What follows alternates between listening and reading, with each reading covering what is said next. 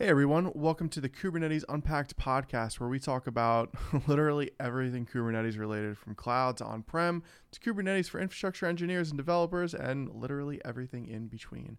My name is Michael Levan, and I'm joined today with Jason Haley, who is a Microsoft Azure MVP and independent consultant. Jason, what's up, man? How are you?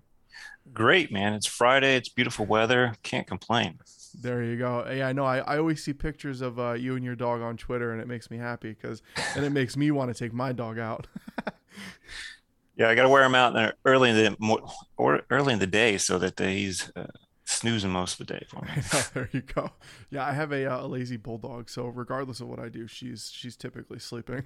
So awesome, man. Cool. So we're going to talk about serverless Kubernetes, and funny enough, and it was a pretty cool experience. You and I both were chatting on the Microsoft Build panel around Azure Container Apps, and I like to call this serverless Kubernetes. I think you do as well. I don't know if everybody else does, but I feel like that it pretty much fits the bill, right? Yeah, no, I totally agree. I mean, there does seem to be two camps when people say serverless Kubernetes. I mean, even if you look at the KubeCon sessions on serverless, most of those are really what I call function as a service, So it does take away the, serverless being worry about the serverless, that whole idea, it kind of does that for you. But if you're running a cluster and you're running functions as a service, you're still paying for all of those servers. And for me, I like the serverless to me more or less mean nodeless, where I don't really need to worry about the machine. And that's what I like about, the container apps. The direction they're going is where you can actually do both. You can do the functions as a service with Kata and other tooling, but they're really focusing on that, you can pretty much not worry about the server so much.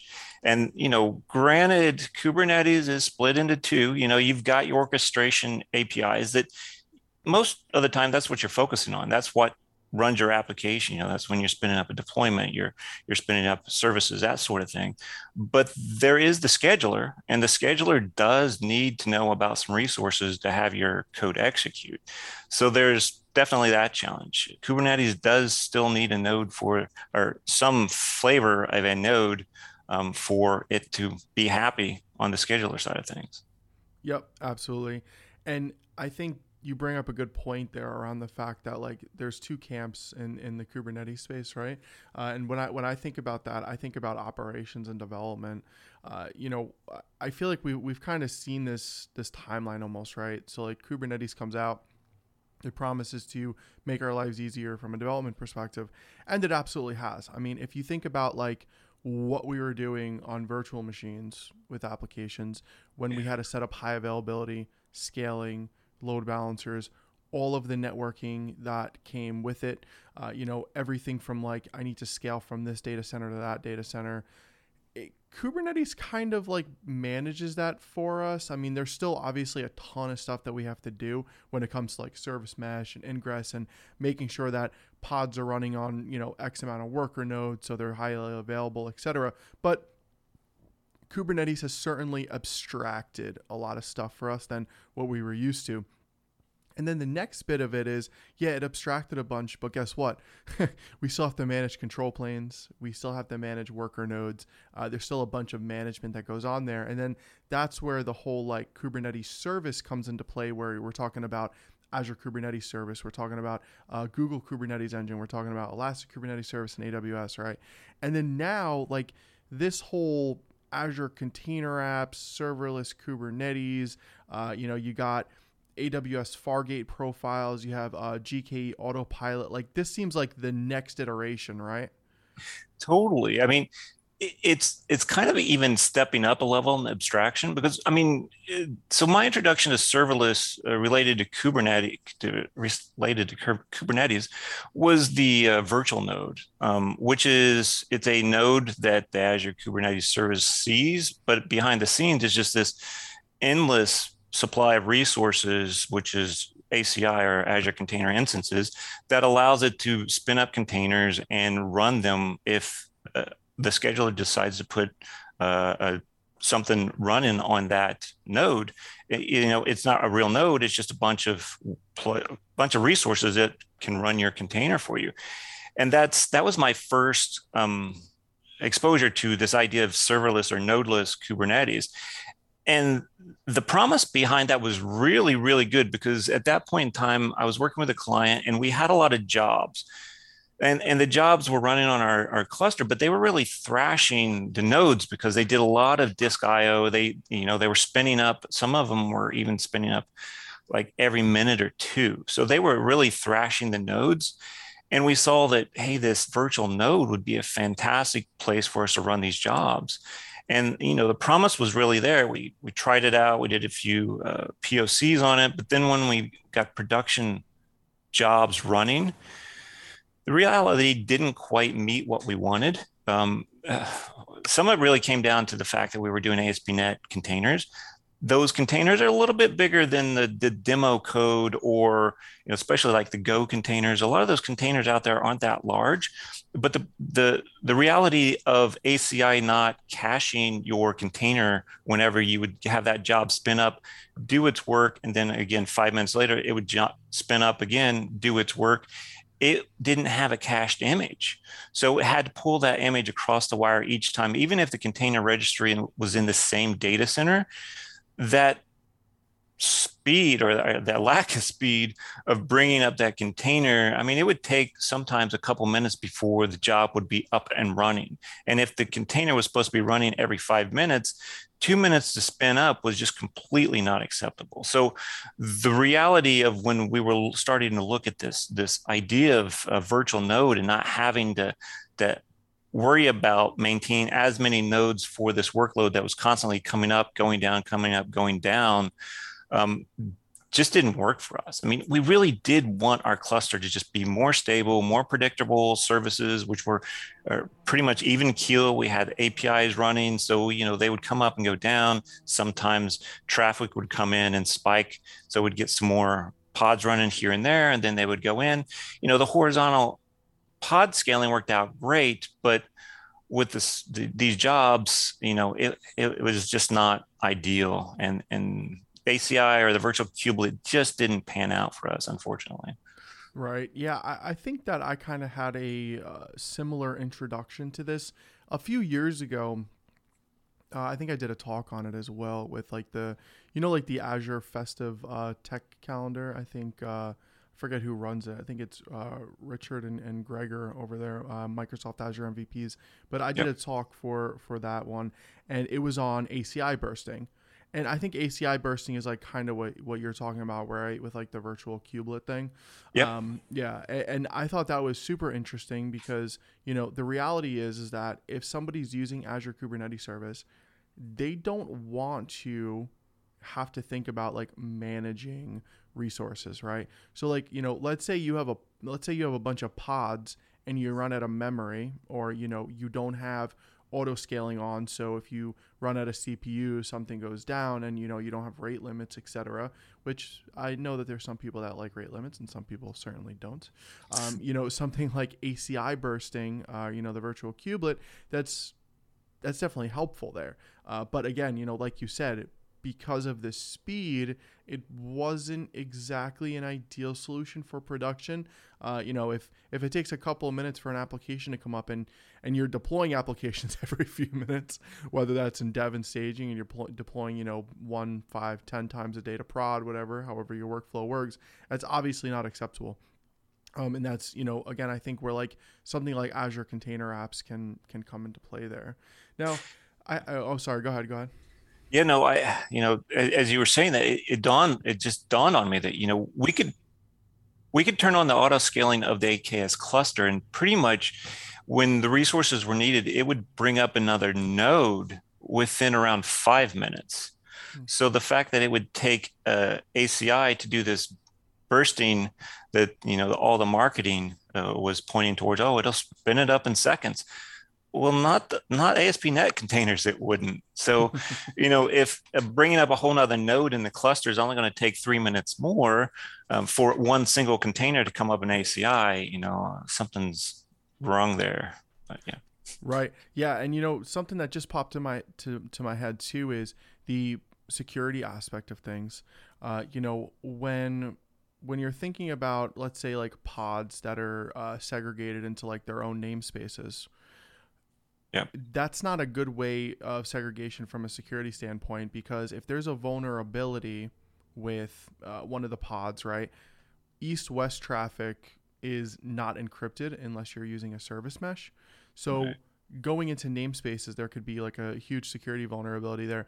But I wonder with something like Azure Container Apps, and maybe we'll have to reach out to our friends over there on that team, but I wonder if, you know, once there's communication between organizations, because I think that they were saying, you know, like an organization is like a namespace and there's no communication between them yet. But I wonder once there is, if organizations, literal organizations, not Azure Container App organizations, that's weird that it was named that. Anyways, I wonder if there will be better security between the applications that are running inside of Azure Container Apps. Yeah, so the way I've been thinking about Azure Container Apps, because, you know, it was only introduced like late last year, and it just blows my mind that they've already GA'd.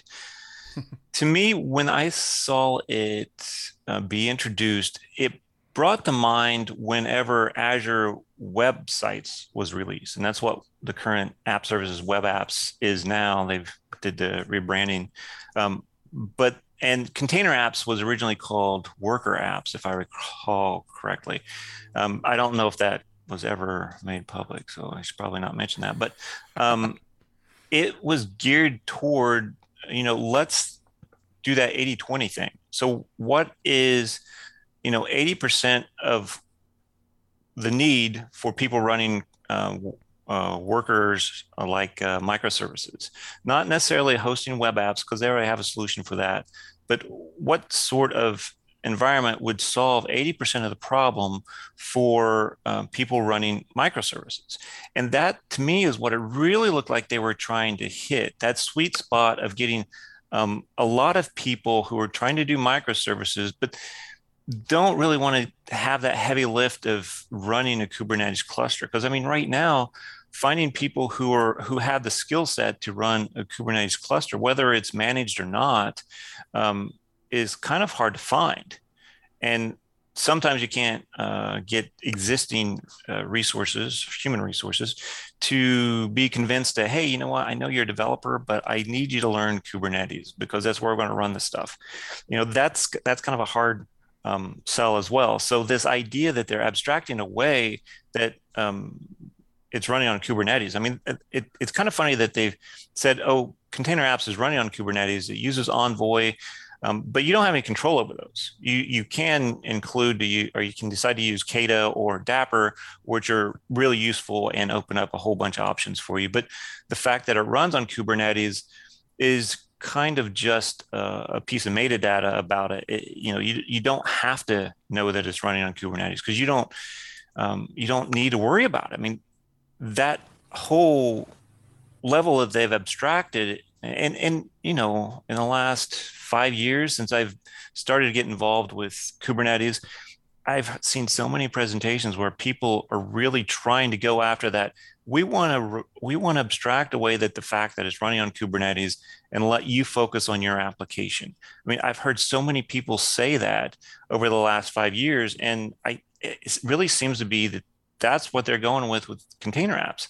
They've realized with web apps, you know, they've really hit the sweet spot for running a web app or a website, but they've always had that API app. But if you don't need a public API for your application, you kind of need a private API. Well, then you kind of have to jump through hoops right now. You have to do a web app, but then you need to stick it in a VNet and put a private endpoint on it and private links and all of these so that that web app is hidden from the public and inside of your VNet. So in order to use an app service web app for a front end and back end services, it gets complicated. But now with Container Apps, you can put all of those just running in Container Apps. And, you know, like I said, they've abstracted away the Kubernetes pieces. Like if you're doing Kubernetes and you want to put a web app or a website in there and some back-end services, you need to say, oh, well, I got to do an ingress. I need to do a service. I got to do some deployments. and maybe I need to create a Helm chart so that the ops people can easily install it for me.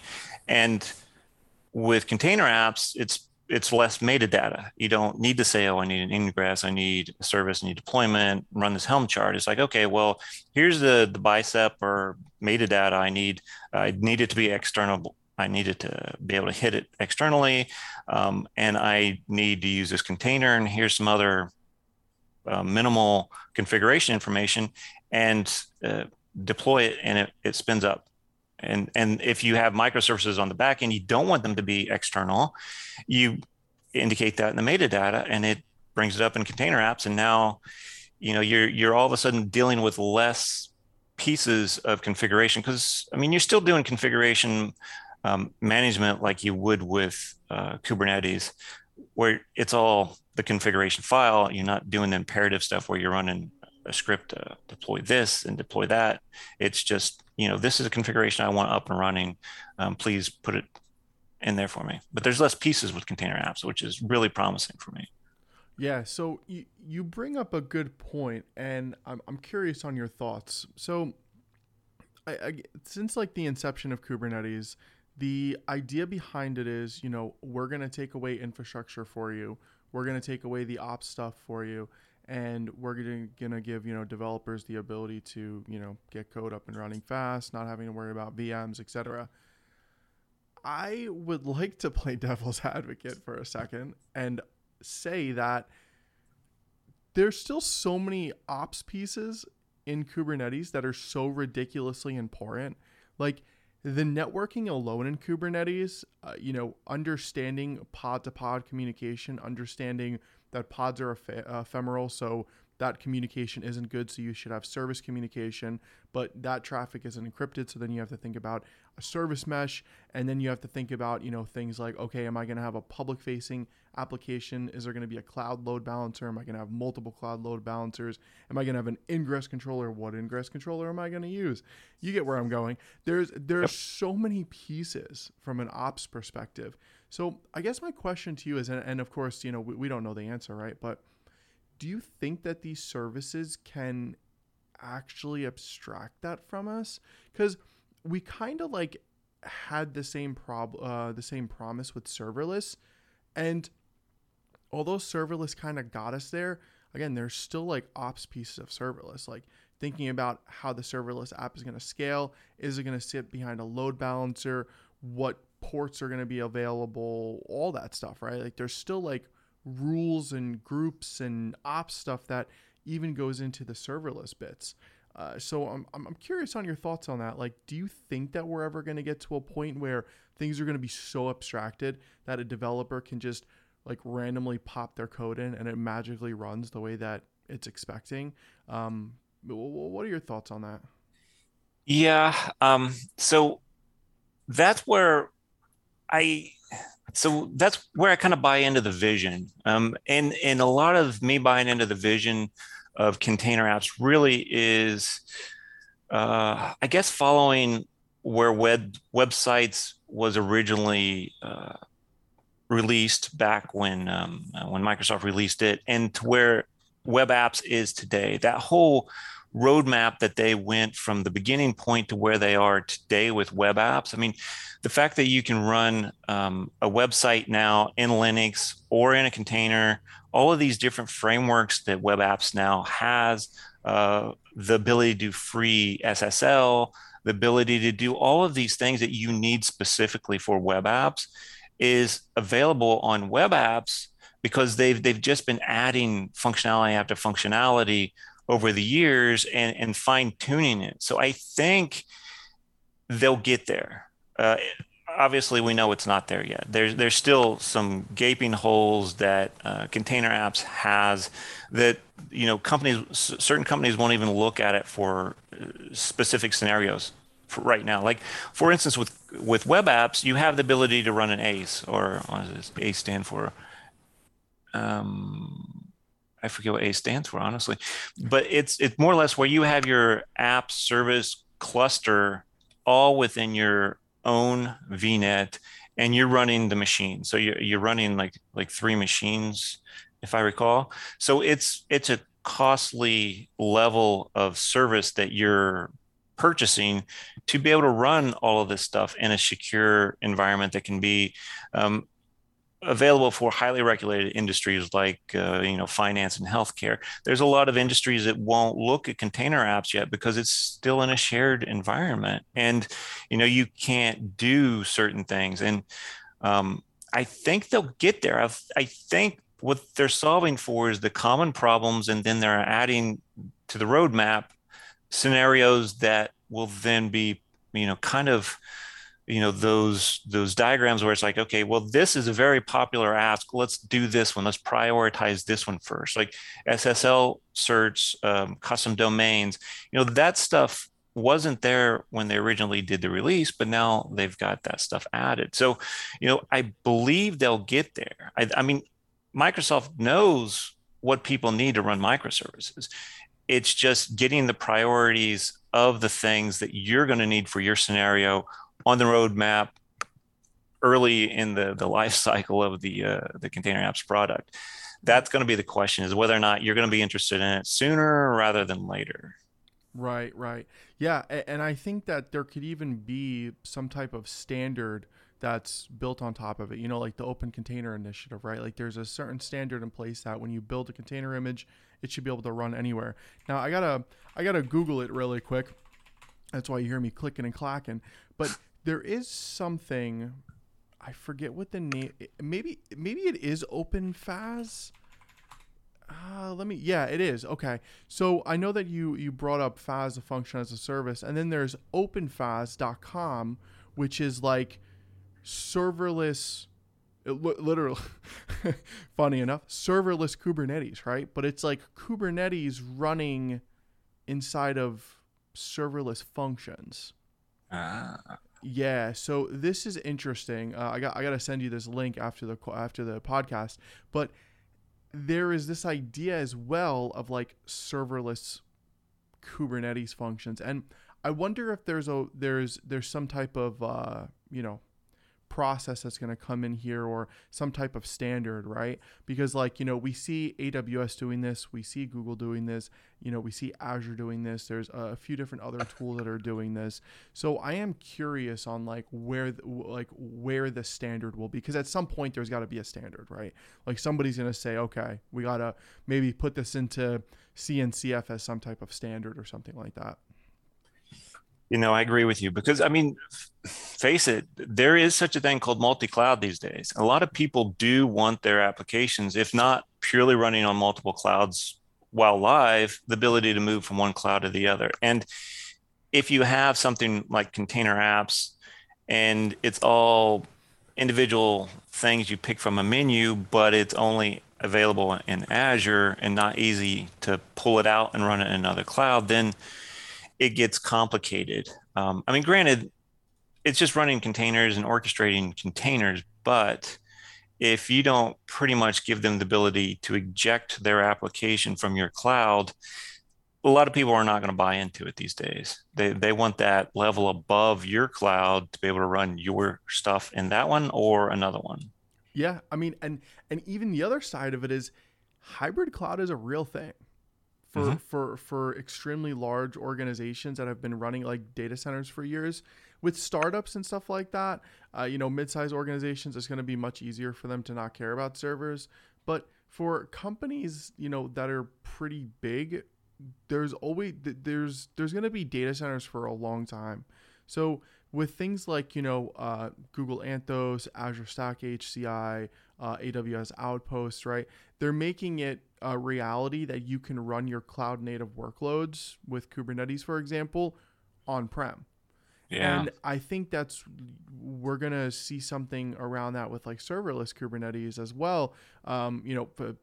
Sounds silly, right? But hear me out. If somebody wants to build like with OpenFAS, or if somebody wants to build with Azure Container Apps, and they want that cloud native feel, but they still need to run it somewhere for compliance or security concerns, or simply because this is what leadership is saying, they're going to want the ability to run this somewhere, whether it's kind of sort of serverless, but not really because it's running on a server, or whether it's kind of sort of serverless in the cloud, but it's not really serverless because it's still running on some server, right? It's there. People are going to want to run it somewhere. So you're absolutely right. There's the multi-cloud discussion around this. And then there's also the hybrid cloud discussion. Yeah, very true. Yeah. I don't really deal with the hybrid cloud. So I always forget about that one. And that's definitely a whole other complexity because you have a completely different release life cycle for products that go onto those. Right. And parity is sometimes not as good as you want. Exactly, for sure. So wrapping up here, Jason, I'd love to give you an opportunity to plug anything that you'd like, any products, any of your services, if you want people to reach out to you via social media. Yeah, sure. So social media, the easiest way to find me is on Twitter. Haley Jason, HALEYJASON is my handle on Twitter. And, feel free to reach out to me. My email is pretty easy to remember, jason@jasonhaley.com. You can reach out to me there. I'm